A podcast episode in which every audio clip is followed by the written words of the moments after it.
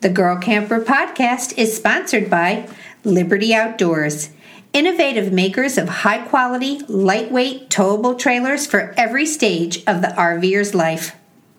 And Camco Manufacturing.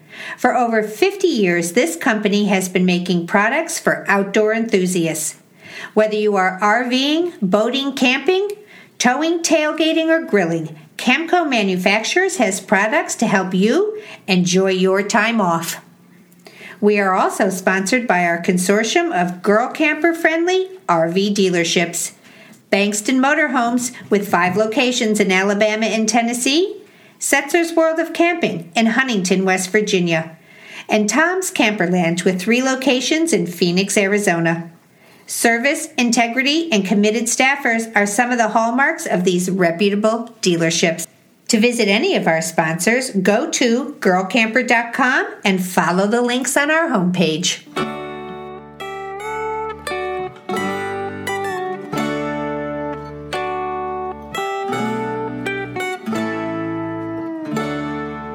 Hello, my name is Janine Pettit, and I'm a girl camper. I go places and I do things in my Liberty Outdoors lightweight towable trailers. Along the way, I meet many interesting people traveling the back roads, and I want to share their stories with you. We will talk about the qualities of what makes a girl camper and how you can be a girl camper too. The girl campers are having a party, and you're invited. Stay tuned while I share what's happening on the back roads of America the Beautiful. Welcome. I'm Janine Pettit girl camping ambassador, blogger, adventurist, and podcaster. And this is episode 146 of Girl Camper, the podcast. Today, we're continuing our series on the pros and cons of different RVs. Vans, travel trailers, toy haulers, and motorhomes. There's something for everyone out there, and I dedicated this year's podcast to making their attributes and drawbacks known. What's a plus for some could be a negative for others, and vice versa. Stay tuned for the pros and cons of the Class A motorhome, a surprising choice for some girl campers.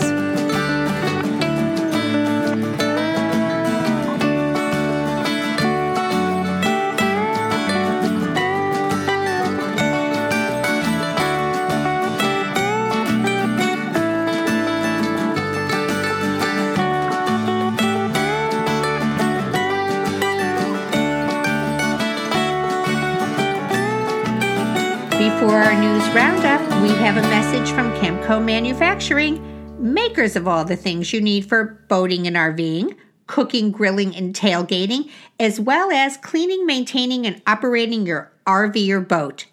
The Rhino Extreme is one of those great, fantastic, over the top, ever improving Camco products.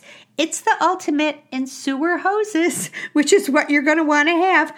I actually saw this being made when I was at the factory, which was pretty cool. I saw it coming right out of the machine and water being sprayed on it to cool it down. It was really neat.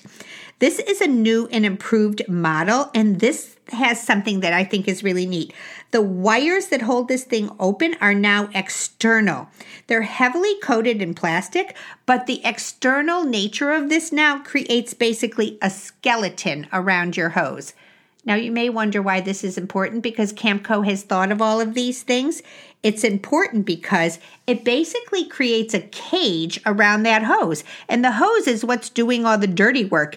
This cage keeps this hose off the gravel, the dirt, and the sticks. If you ever drive away with it still connected, it's not going to puncture or tear. And believe it or not, people have do that have done that. Look that up on YouTube where you see people heading down the highway dragging their sewer hose because they forgot to disconnect it. Obviously, didn't do the walk around. Anyway, I think this thing is so cool. It's compressible. So it's like a high tech slinky. So if you have a 15 foot hose and a 10 foot distance to your dump site at your campground, you can take this extra five feet and compress it down because, you know, We want to keep it classy at the trailer park. It also compresses neatly for storage. You can run over it, it won't split or break. It comes in 15 and 20 feet, and then it also has couplers to attach extensions, which come in 5 feet or 10 feet. So if you're super far away from your hookup, you can have that extension available. The elbow on this thing is also clear, so you can see when the dumping is done and the water runs clear. Telltale sign. Okay, that's what we're all looking for. It's the best sewer hose out there. You can get that at the Teardrop Shop, a favorite place to buy all your Camco products. It's also available at many fine retailers. We're going to be back in a minute.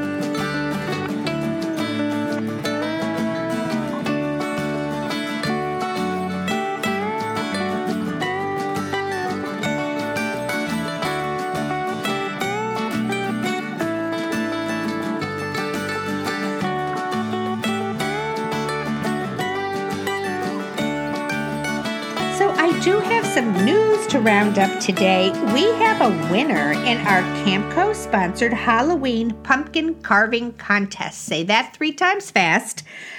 Yvonne Artis or Artis, A R T I S. Yvonne Artis. I like to say Artis. It sounds so much nicer, right? Uh, Yvonne is from Midlothian, Texas. I actually got to meet Yvonne, so it was kind of fun that the winner was someone I knew. Yvonne is from Midlothian, Texas. She came to the Wonderful Women of Waxahachie last year, where I do believe she also won a prize. She won the Cauldron um, instant coffee maker in reheatable water bottle. So that was a pretty nice prize, too. So, Yvonne, you're doing all right in this world. Here is what Yvonne won. She won a bunch of swag from Camco, including the Extreme hose, the Extreme Rhino hose, and a bunch of other orange themed things. But she also won the wine glasses with the detachable stem, which are kind of coveted right now because they sold so well that they're they were out of stock for a long time. So you're guaranteed that Yvonne, it's on its way to you. So I want to say all of the entries were wonderful and fun, but honestly, Yvonne locked this down because she was an early entry. That was her strategy for winning this contest because we put it out there and whoever got the most likes won. So it just makes sense that the longer your picture is up there, the better it's going to be. So Yvonne posted hers first. She got so many likes right off the bat. And as the other ones came in, they were beautiful too, but Yvonne had the winning strategy. So remember that next time, folks. Next time we do a giveaway, vote early and often. Now, that's only for giveaways. When you're at the polls today, just vote once, but please vote. Okay, the other news is I am home. I am home. I just returned from my last road trip and I do not think I'm going to be suffering too badly from the winterization blues. I have traveled 15,553 miles since March 30th, mostly towing my Mini Max, but the Max Max went to Colorado with me it's absolutely just been a great season. I, I, was really just all over the place. I was in Texas, Alabama, and North Carolina in the spring. That was a five week trip, which was my longest trip ever. That was the longest I was gone all by myself to date. So, five weeks was a long time. In June, I was on Fox and Friends with my little mini Max in New York City. So, it was kind of fun taking the Max or the mini right into downtown Manhattan. That was kind of fun. I spent most of the month of June boondocking in Colorado. That was in my Max. I took that out there. I hit the upper PI in Michigan in July camped on the Michigan side, but took a day trip over to the upper PI. Um, I spent some time in um, Maine in August. Now, I didn't tow my trailer, but I did drive all the way to Maine and back. I spent most of September in Ohio and Indiana, and I just returned from a trip to Georgia and Alabama. So, stick a fork in me. I am done. So many miles, so many memories, so many new and old friends. It was just a great, great 2018 season. I always have to stop and pause at the end of a camping season and just take stock of this whole year. When I think of all the opportunities having an RV gives me, I'm just solidified in my decision to live this lifestyle. Even if I could have flown to all of these places, which I couldn't have afforded to do, because when I'm in my RV with my daughter and my husband, that's three of us in one mode of transportation, which if I had to do three airline tickets for that, it would be a whole different deal. So it's costing the same whether I'm in my car alone or my daughter and husband are with me. So even if I could have flown to all of these places, I would have missed the journey aspect. I would have missed those back roads. I would have missed those visits with friends along the way. Thank you, Aunt Betty and Uncle Bob. It was great visiting you. Thank you, Michael and Carrie, for allowing me to camp in your beautiful backyard in Indiana and for making such a wonderful dinner and, and camping in the backyard with me. Our friends Michael and Carrie put their camper in their backyard, even though their house was 200 yards away, and camped out in their backyard next to a beautiful pond with me. I would have hated missing that. I also would have hated missing that wonderful quality time that I had with my daughter on our mother and daughter road trip to Colorado.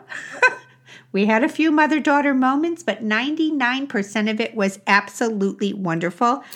There's just so many memories in those moments that you spend getting where you're going. And I have to be honest here, each year it gets a little easier as my own experiences somehow layer. They get layered and they create um, a deeper confidence and a deeper boldness to go further and more out of my comfort zone. When I look back at my own RV journey, which is now, I think, 14 years ago that I started this, or maybe 12. Yeah, 12, I guess. Yeah, 2006, I bought my first trailer. I have gone from that girl who spent two years only camping in pull through sites at full service gated campgrounds. That's all I would do. It had to be, you know, a gated campground with security. I had to get a pull through site. I needed every single amenity there. To the girl that went camping this summer and spent three weeks in Colorado at 11,000 feet with no hookups whatsoever no Wi Fi, no phone, no connectivity. I got to tell you, I look back on that and I love where I am now. I love that when I'm out there in the middle of nowhere, I'm not afraid. And and and I think I got to this place slowly and one step at a time. So I want to encourage everybody to keep moving forward toward your dream, whatever that dream is. I want you to not compare it to other people. Don't copy someone else's journey. If minivan camping with the girlfriends is your goal, don't let someone else's vision cloud yours. Work out your own obstacles to your dream that will make you happy. I don't want anyone to look at Instagram and, and other forms of social media and see that there's somebody full timing in their little tiny tab trailer and, you know, they're going all over these fabulous places and think that if you can't do that, then you're not really doing it because that's what's great about the RV industry. You can deep dive into it or you can take your little weekends away. But whatever your dream is, I want you to make it happen. So thank you so much for following along. Right now, I'm home. I'm going to take one really big nap, clean my house, and then I'm going to start trip planning for 2019. I'm going to be back in a minute with the pros and cons of Class A motorhomes.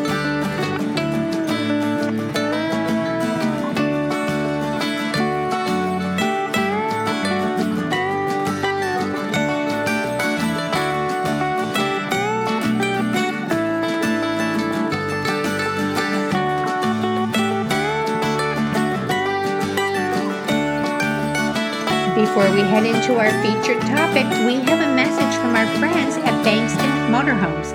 Bankston Motorhomes has five locations in the Southeast three in Alabama and two in Tennessee. I just drove past three of them on my way back. They are a number one Best in Business award winner. That is not an easy um, those awards just don't go out to anybody. You have got a reputation for service that is backed up in order to get that award. They have been helping families make their RV travel dreams come true since the 1970s. It doesn't matter if you're looking for a motorhome, a fifth wheel, a travel trailer, Bankston has something for you.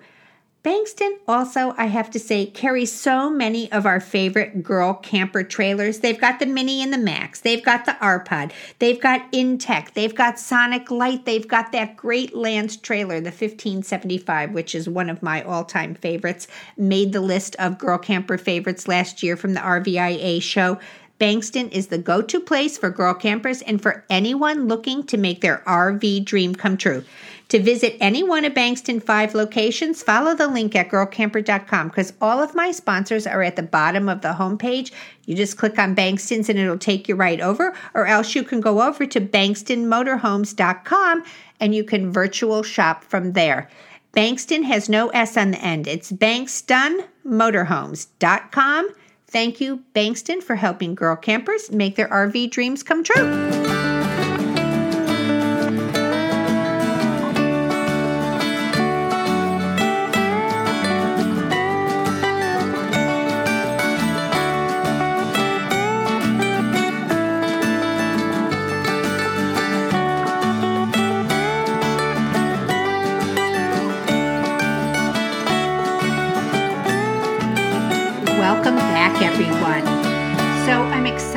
Share this with you today because this has been our goal for the year at the Girl Camper Podcast. We have been talking about the different types of RVs available out there. So, so far, we have covered the Toy Hauler Reimagined. That was a lot of fun. Uh, that was episode 117.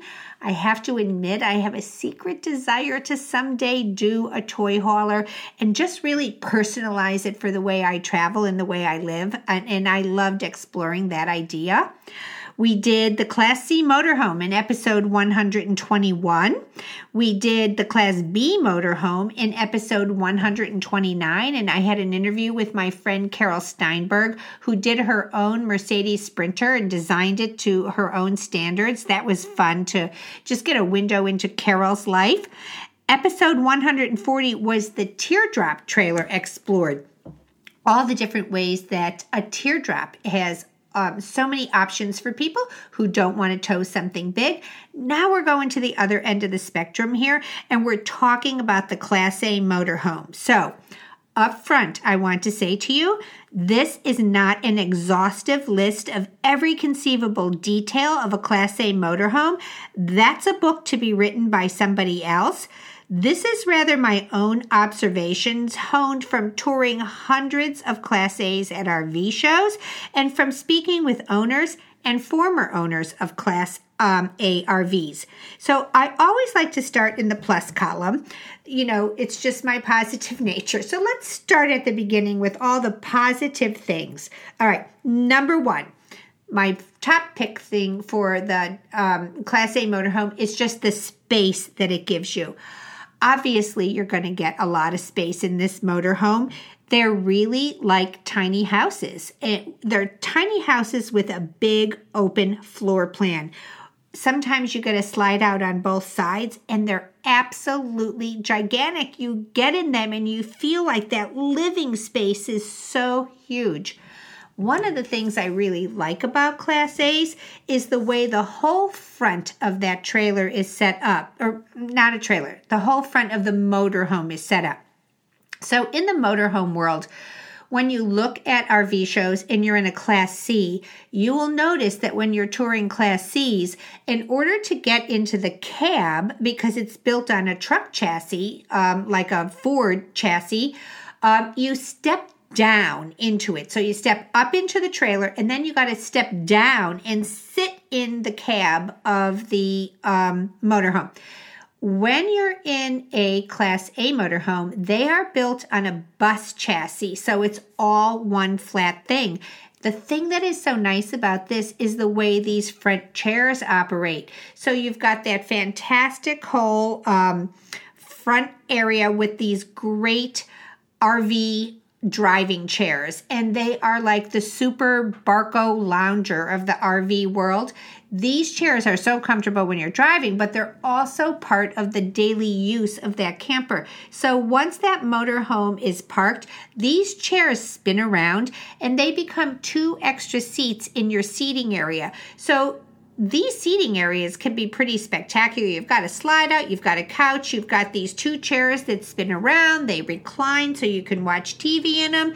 So, if you're one of these people at home with the Archie Bunker chair and you really are attached to your chair, this is a great feature. I love the way that it's all on one level and that it adds so much to the living space. So, the space in these things is absolutely you could probably do better space wise in a fifth wheel, but in the motorhome world, you're not going to get more space than you do in a Class A. Okay, I want to talk about number two, and that is the storage that a Class A gives you. Again, in the motorhome world, you're not going to get more storage than you will in a Class A. Let's just talk about the underground storage. So, I think this is very funny that when you're at an RV show, they want to know if you'd like to see the garage or the basement. Some of these really, really high end. I mean, not in any of our price range, unless unless you're, you know, won that big lottery last week. But for most of us, we're not going to be buying the million dollar one. In the regular consumer division for the working people in the world, there are really nice storage things and they call those the basements underneath. But in the high end market they actually make these with drive-in garages for your tow vehicle uh, for the vehicle that you're going to drive around when you get there or your golf cart. It, I mean, it's really crazy and beautiful. But let's just talk about the storage for regular consumers they call this the basement. And it really is a basement. It's just like a bus. If you've ever been in the bus depot in New York City or Boston, when I was in college, I always took the bus back and forth from Boston to New York. And all our luggage went underneath, and these big doors open up. And I mean, there's just a gigantic amount of space under there. So it really allows you to be like a hobbyist on the road. If you were a person who did golf, you would have no trouble taking your golf clubs with you. If you were a hobbyist on the road, and let's just say you were a, I don't know, a wood carver, or you, you know, maybe you're one of those people who cuts up those giant logs and turns them into bears at campgrounds, whatever your skill set happens to be you would have plenty of space in the garage or the underground um, basement to take anything you wanted. You could really fill these things up. Now, upstairs in a Class A, the cabinetry is unbelievable. The storage in these things is unbelievable. Now, one of our girl camper friends just bought one because she is a quilter and she's retired now and she wants to be on the road and she wanted to be able to bring fabric, notions, all the accoutrements that go with quilting, which includes a big um, metal cutting table that you um, use a rotary wheel on. She has sewing machines that she's taking with her, and she wanted to be able to be parked somewhere and use this for her hobby. So she had very specific needs for storage in this. It doesn't matter what your hobby is, a Class A motorhome is going to give you the space to take something like that on the road. If you were a chef and you really enjoyed cooking, you're going to have enough cabinet space to put your KitchenAid Mixmaster in there and all of your pots and pans. Plus, you're going to have a really, you know, beautiful kitchen in these things. So, tons of storage in a Class A below and above. Number three, it's a really, really comfortable ride. This is said over and over. So if you go on the chat rooms and you read about why people chose a class A over a class C, the thing that you will see mentioned over and over is that the um, Class C is not as smooth a ride as the Class A. So, something about the way the chassis on a bus is less bumpy, it's just a smoother ride. Most people will tell you that the Class C is a little bumpier. So you get this comfortable ride and you can get up and walk around in a much easier way than you can in a Class C. In the Class C, you're down in the little ditch, so to speak, of the front cab, and you're going to have to climb out of there into the back. In the Class A motorhome, you're all on the same level. You can get up, you can walk over, you can make a sandwich, get a drink. So you have that option. So, number three, much more comfortable ride. Okay, number four, amenities. The amenities in Class A motorhomes now are they're just unbelievable. I just watched a YouTube video on someone who did a video on remodeling the walk-in pantry in their Class A motorhome. Now, this was not one of those million dollar ones. This was just a regular one that you and I could buy.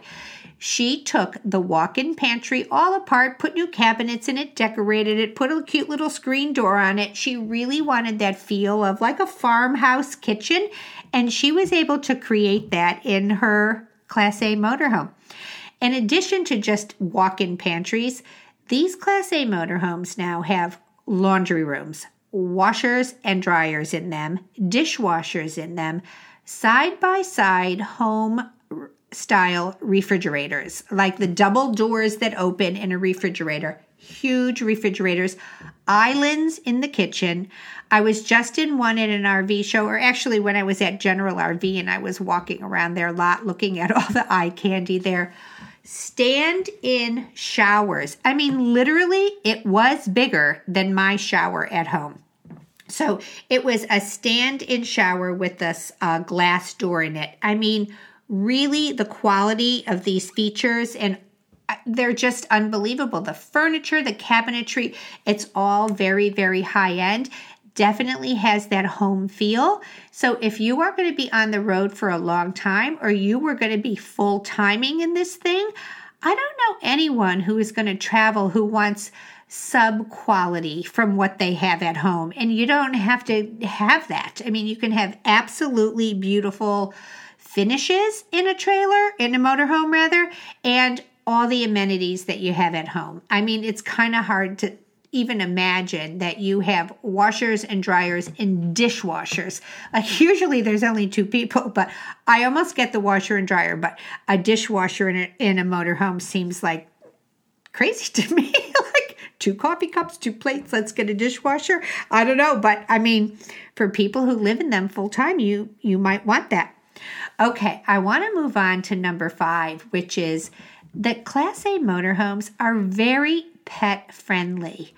I really came to see this over time when so many of my friends really, really travel with dogs. And many of the women who write to me always say, Well, I like this and I like this, but my dog is pretty big. And we tend to think that people who travel in RVs or travel trailers have teacup you know, Yorkies. Not everybody has a little pocket dog. People have their real dogs and they want to travel. And I love the idea that when you're in a Class A, it is big enough that if you're gone all day, I don't know about you, but my dog just sleeps on the kitchen floor all day long. When I leave, the dog is on his mat on the kitchen floor. When I come home, he's on his mat in my bedroom. So, he just room, moves from room to room, napping all day long, and then he goes nuts when I come home. So I think it's the same for most people's dog. If you're going to be gone all day touring something, it's really a little peace of mind that you don't have to worry about the dog being stuck in a really, really small space. So your dog can take a nap on the bed in the back of the trailer for a while walk around, stretch, jump up on the couch, look out the window. I love all the space. The other thing that I think is kind of cool is that if you're traveling with your pets, you can really customize a motorhome like this to fit your pets. I've seen this done on a couple of sites. There was someone who did a little hidden closet. So they used some space underneath their booth and they hid the kitty litter under there. So the kitty litter is there all the time. They had a little trap door that the cat could go in and out of, and they customized it to make it the most comfortable for their pets. So you're not tripping over that kitty litter all the time. So I really think that a Class A motorhome is very, very pet friendly. Okay, number six. It's really a room with a view. And what I mean by that is the driving area. So, that beautiful um, up front part with those fantastic captain's chairs that swivel around also has a window that I think is the absolute equivalent of a. Um, the, the ship enterprise the view is absolutely spectacular when you're driving, you can be on the road for a really, really long time. And why wouldn't you want the best possible view? I remember coming home from Wyoming uh, uh, two summers ago when I was in Yellowstone and driving across um, South Dakota. And then we went through southern Minnesota. And the two days that we were driving there were absolutely beautiful days. The weather was out of this world, and the clouds were so pretty. And my friend Mary and I kept joking, I break for clouds. But being able to see that, those wide open spaces, that window, it's like a big screen TV onto wherever you are. So, that viewing area that you get in that upfront cab for driving, I don't know, it can't be beat. I don't know anything in the RV world that beats that driving window. It's absolutely beautiful. Okay, number seven, auto leveling. So, I love that idea of auto leveling, and it is an option in travel trailers, in toy haulers, in um, some Class C's, but it's a standard feature in Class A motorhomes. These things are big, so the idea that you can just pull it in, do the things they tell you to do, whatever it is. I don't know. I don't know anything about uh, leveling a Class A, but I do know this it's the push of a button. So it does it all for you. What you have to do first, I don't know. I don't know whether you have to chock the wheels on a, a Class A motorhome, but it has an automatic leveling feature that makes it so easy to operate. And I just love that. Okay, number eight. Anytime you're going to get something that's big, everything and it's going to be big. So you're going to get that big wide open living space. You're going to get, you know, the king size bed in the back of your coach. You're going to get that stand in shower and incredible closets. But you're also going to get much bigger tanks. So you're going to get a bigger gray water, uh, black water, and freshwater tank. And you're going to get a much bigger gas tank. Now, obviously, it's going to use more gas, but you're still going to have that bigger tank. So, I love the idea that with all those amenities that are big, you also get these practical things that are big. Having um, to dump less at the dump station, being able to keep more water in that tank look, it's two people using the trailer most of the time or the motorhome. So I've got two people in my max and I've got a 30 gallon fresh water tank. But you've got two people using the same amount of water ostensibly and you've got a 60 gallon water tank. It's going to last you longer. So that's a great perk in a Class A motorhome. Okay, number nine Class A's are more full season than the rest of the travel trailer world. When you look at uh, Class C motorhomes and you look at travel trailers, all the piping that you need to dump everything is exposed underneath the trailer. In a Class A motorhome, these things are all hidden and it's all heated under there. So you're not so worried about your pipes freezing as you are in a travel trailer. So I like the idea that you can use it more full season, but also when you're traveling um, and you're on maybe a back road or you're on even on the highway, if you hit something like a piece of tire tread or something and it smacks up underneath the trailer, on a travel trailer, that could actually break your wastewater pipes. In a Class A motorhome, those things are all self contained and hidden. So your probability of something like that going wrong is going down a lot. All right, number 10.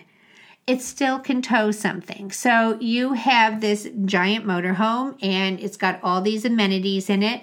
But let's just say you're going to um, park it someplace and you're going to stay there for the whole season. But let's just say you're a fisherman or you're a golfer and so maybe when you get where you're going, you're going to rent a car for the season. You still have the option of towing a boat with you or towing your golf cart behind you. Maybe you're going to park it in one of these fantastic um, RV parks that people go to for the whole season, and you're going to see all your friends, and I'm down there, and everybody's there, and you got your own little golf cart that you're running around the campground with. So you still have the option of towing something behind a Class A. So that's my list of the pros of a Class A motorhome. I'm going to be back in a second, and we're going to talk about what's on my con list. Hang on, we'll be right back.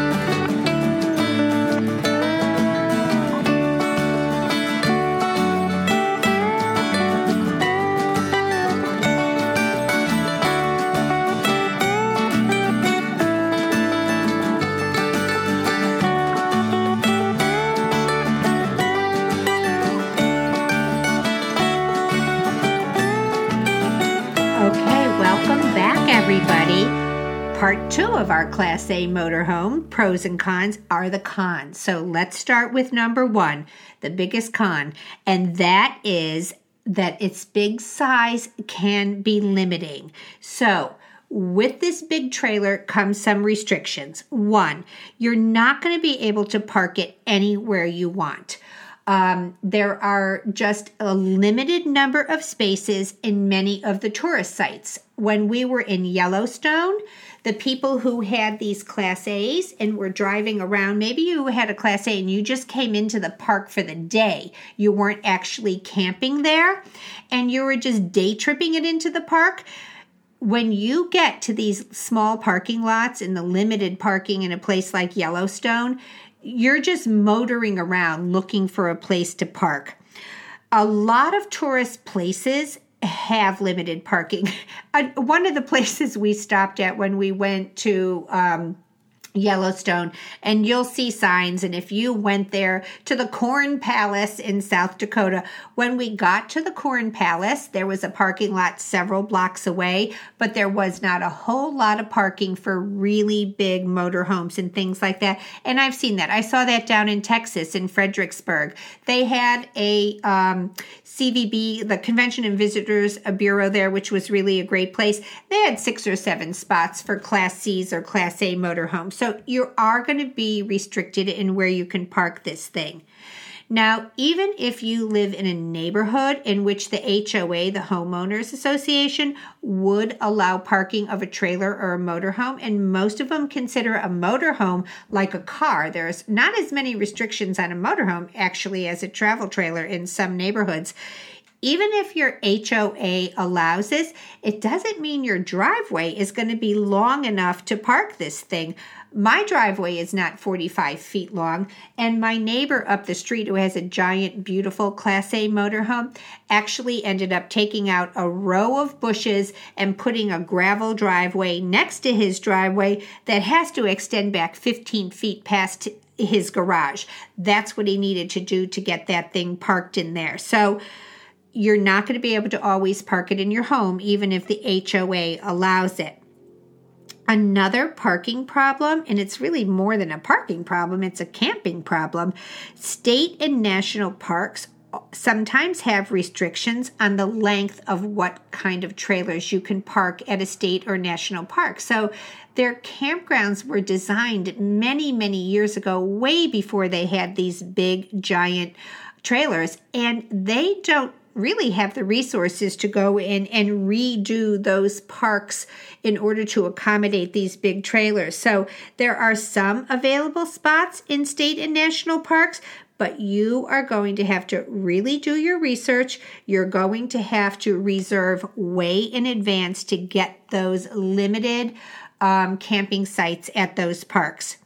The other thing that ends up happening with the size of this trailer is that the height and the width of these trailers as well limits you on some roads. So I know up in New York City, around where I live, there's a lot of really beautiful old parkways and small little highways. They don't have many shoulders and they have beautiful bridges and tunnels.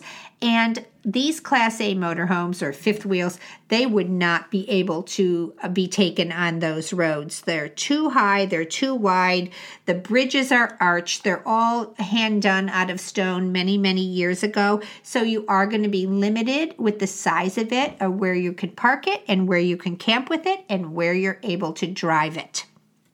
Okay, number two in our con list is the maneuverability let's face it, it's a lot easier to tow around a little um, teardrop on a truck or a car or a little Subaru than it is to take one of these big motor homes.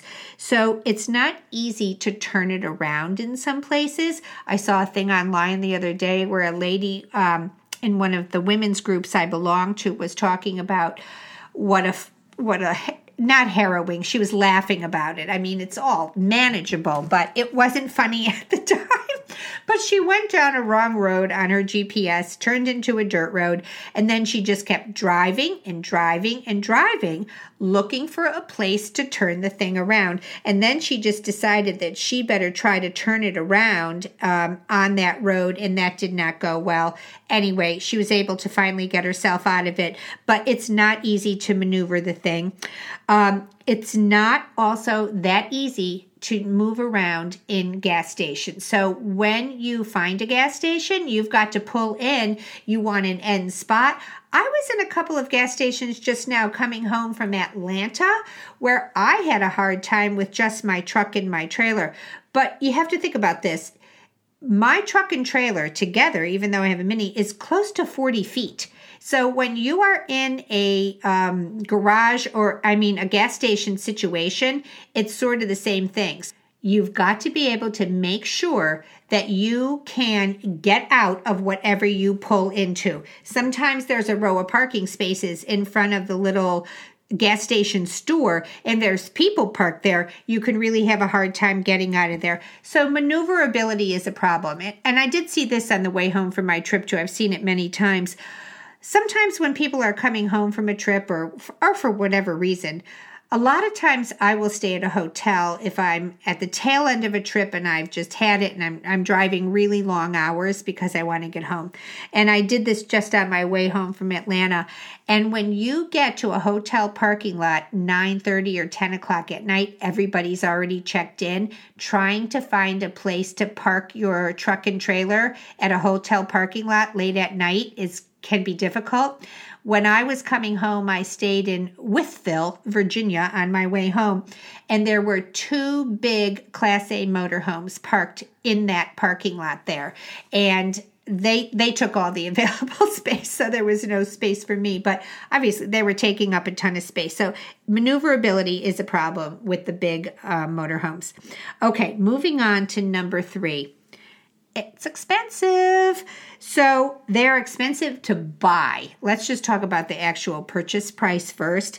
These things can range, and I'm talking about new. Obviously, when you go down the line, you could buy something used for much less. But mostly when you're at an RV show and you're looking at new models, the bottom end of this price range is like 80,000 and then it goes up to crazy numbers, a half a million and a million dollars. So when you compare the cost of a tow vehicle plus a trailer, you've got to think combined you could easily spend $80,000 on a tow vehicle. A Ford F 150 with all the gadgets on it costs close to $60,000, and that's before you put a trailer behind it.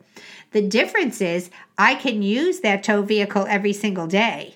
It's not a single use item. Where you have a big Class A motorhome, it's a single use item. You're using it only to travel in. So I'm using my truck every day here. So you've got to think about the cost comparison here and decide if you want to spend that much money and have that tied up in a single use item. The other thing about the expense of this trailer is the expense associated with repairing them. So anything that has more moving parts to it, it's going to cost more to repair. More things can go wrong. You've got slide outs, you've got pumps, you've got multiple air conditioning units. The more moving parts, the more things that can go wrong, and the more it's going to cost to repair. The other thing about a big Class A motorhome and how technical they can be is it's going to require a higher level of technician to make those repairs.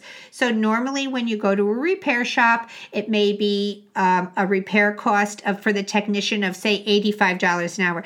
By me, it's $65 an hour. The place I take mine to is $65 an hour. Um, most of them go up from there. 65 I've been told is very reasonable. My guy 14 years ago, 12 years ago when I started was 45. Now he's 65. I always complain to my husband about that. And my husband says, Oh my gosh, that's reasonable. Because in his business, he's paying way more than that. So you're going to need a higher level of technician that may cost you even more per hour than what the standard going rate is. Okay, continuing on in the expense part of it, in addition to being more costly to buy, more costly to repair, they are also more costly to maintain and use. So, just the use of this, it's going to cost you more at a campground. It's going to cost you more. If you're going to need a pull through site. You're probably going to want full hookups with this thing. It's going to need the 50 amps, so the site itself is going to cost you more you're going to pay more in gas mileage to get this thing around than you would with other trailers. It's going to cost you more to insure it. If it was stolen, it would cost the insurance company more to pay you back for it. If it's damaged, it's going to cost the insurance company more to repair or replace it. So the cost to insure this is going to be more. Maintaining this, just tires. So when you have to go out and buy a tire, some of these things have six or eight tires on them. So just this is a little incident. Last week, my husband got a nail in the tire of his car. And it was just from, we got a new roof on our house, and there was a nail in the driveway, and my husband drove over. it. It's between the treads on the tire on his um, car. Took it over to the dealership. The car is less than two months old. It's got less than 6,000 miles on it. The tires have less than 6,000. The dealership would not fix that tire, would not put a plug on it, even though it wasn't in the side wall. And they wanted him to buy a new tire. And even though the tires only had 6,000 miles on them, they wanted him to replace both rear tires. They have a policy. They won't put a new tire on just one side of the car, even though the car is seven weeks old and has less than 6,000 miles on. Well, you're going to run into this thing all the time. It's like a philosophy that is happening, you know. Um, it's just the way people conduct business. It's all, you know, to get you to reduce their liability, but also to get you to spend more money. Well, if you were replacing just the rear tires, you've got to replace two or four of them and it's not just replacing of the tires. When you have a big coach like this, you want to maintain those tires. So you want to make sure all of those tires have wheel covers for them. So you don't need two covers, you need six or eight covers, not a single cover, but a double cover. So covering the trailer itself, covering the tires, all of that is going to cost more. And that is where you're going to want to ask yourself if what you're getting out of this motorhome, if everything we talked about in the pro list is going to be worth it for you. What is your return on investment going to be? Are these things more valuable to you, all those cons, than what these negatives are going to cost you? Okay, number four.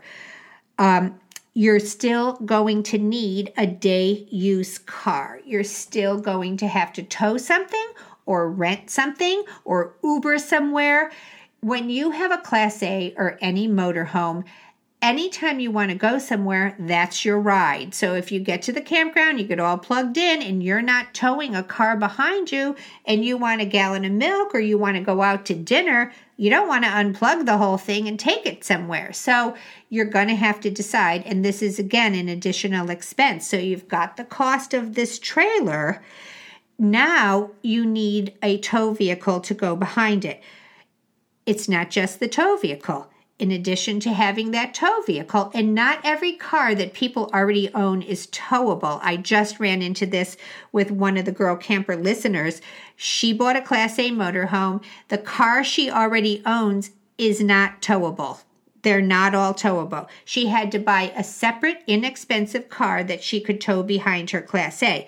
So she had to purchase the Class A, purchase the tow vehicle, but then also purchase the trailer dolly that had to be connected to the trailer. So you're still going to need a day use day use car. You're still going to have to tow something behind you if you want to get around. Even if you are going to go and park it someplace for the whole winter long, maybe you're going to want to rent a car. Sometimes you can rent a car in a location for months at a time. I did that when my truck broke down um, like two years ago when I was trying to figure out what I wanted. That truck broke down in October and I did not buy a new car until February. But it cost me like $67 a week to rent a car Monday through Friday. It, that was worth it to me. What, so I could take my time looking for it. So if you are away somewhere, it might be cheaper for you to rent a car, but that is something you're going to have to keep in mind. This is not something that you jump in and run out and get a gallon of milk. Okay, number five, the resale. So resale is a little more difficult on the big Class A's uh, for the simple reason that the higher price of these things limits the number of buyers that are out there for you. So, you know, if you're selling a used pop up or you're selling a travel trailer for $15,000, your pool of people obviously is going to be much bigger that can afford that. If you're looking to sell a coach that you paid $250,000 for and you used for 2 or 3 years and now you're hoping to get 160 or 180 for it, you're really going to have to um, be aware that the number of people searching in that price range is going to be much smaller. I also feel that when I look at the RV resale pages like RV Trader and stuff, it just seems like there's a real saturation in the market of these really big coaches. So, if you're trading it in because you're getting something different that's a great deal because you can you can trade it to your dealership. You know you probably won't get as much for it but you'll get it on the spot. They're basically purchasing it from you and applying it to your new purchase. But if you're getting out of the industry or you're going down to a travel trailer or something smaller then you're going to have to wait and sell this thing outright or, or take a big hit on it in order to do it Okay, number six, there is lots of stuff to learn. So, like I said before, the more moving parts, the more things that could go wrong, but it's also the more things that you have to learn. All the ways. I mean, I literally have spent my whole summer uh, figuring out the solar system on my Mini Max and the heating and the air conditioning and all the systems on my mini trailer. So take that and times it, you know, by um, slide outs and how these slide outs need to be maintained in the solar and the batteries and the leveling jacks. All these things need your attention. That you need to command knowledge on these things. So the more options you have on a trailer the more it is you have to learn which you know for some people is fun really mechanical and techie people would love this kind of stuff. My best friend Carol's husband loves to figure out how things work. He gets the manuals. He likes to read manuals. I do not like to read manuals. I like people to show me how to work it. Now, the plus side of this, because I don't want that to sound like a total negative, the great side of this thing now is the way we're able to use social media. A lot of times when I can't figure something out, I just go straight to YouTube and put it in there. And there's 10 of those nice techie people who were kind enough to do that for us and give us a little tutorial on it. So, it is more to learn, though. Many operating systems require much more knowledge than just a simple old trailer. If you think back to the days when we were growing up in our pop ups and our little tiny Shastas, we didn't need to know all this stuff. So, with the cost of all of those luxuries comes this cost too. So that is my list of the pros and cons of the Class A motorhome. I have known several women now who made this purchase. They're doing fantastic with it. We're going to have one of those ladies on in the next couple of weeks, my friend Jolynn, who did all kinds of research, and she's going to come on the show, talk about why she chose this and how it's working out for her. So that is our show for today. I want to thank all of our sponsors, including Liberty Outdoors. Liberty is making trailers for every age of the RV adventurer's life. They manufacture the highest quality trailers, producing some of the most recognizable names in the industry. Their products are proudly made in the USA with best in class workmanship and customer support. That's so great because it allows you to pick up, get out, get going with the confidence that only that product can provide for you.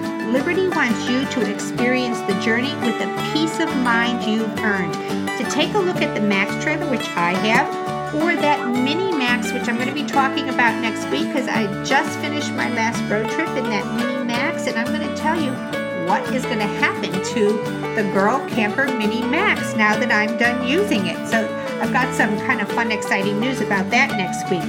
Liberty Outdoors, they're building something for every stage of the RVer's life. Which one is for you?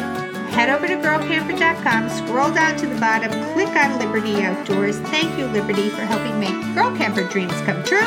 Thank you, Camco, Bankston Motorhomes in Alabama and Tennessee, Sensors World of Camping in Huntington, West Virginia, General RV with 12 locations throughout the country, and Tom's Camperland with three locations in the greater Phoenix area. Thank you, Stephanie Puglisi, for producing this show for me. That is a wrap, everybody. Have a great week. Happy trails.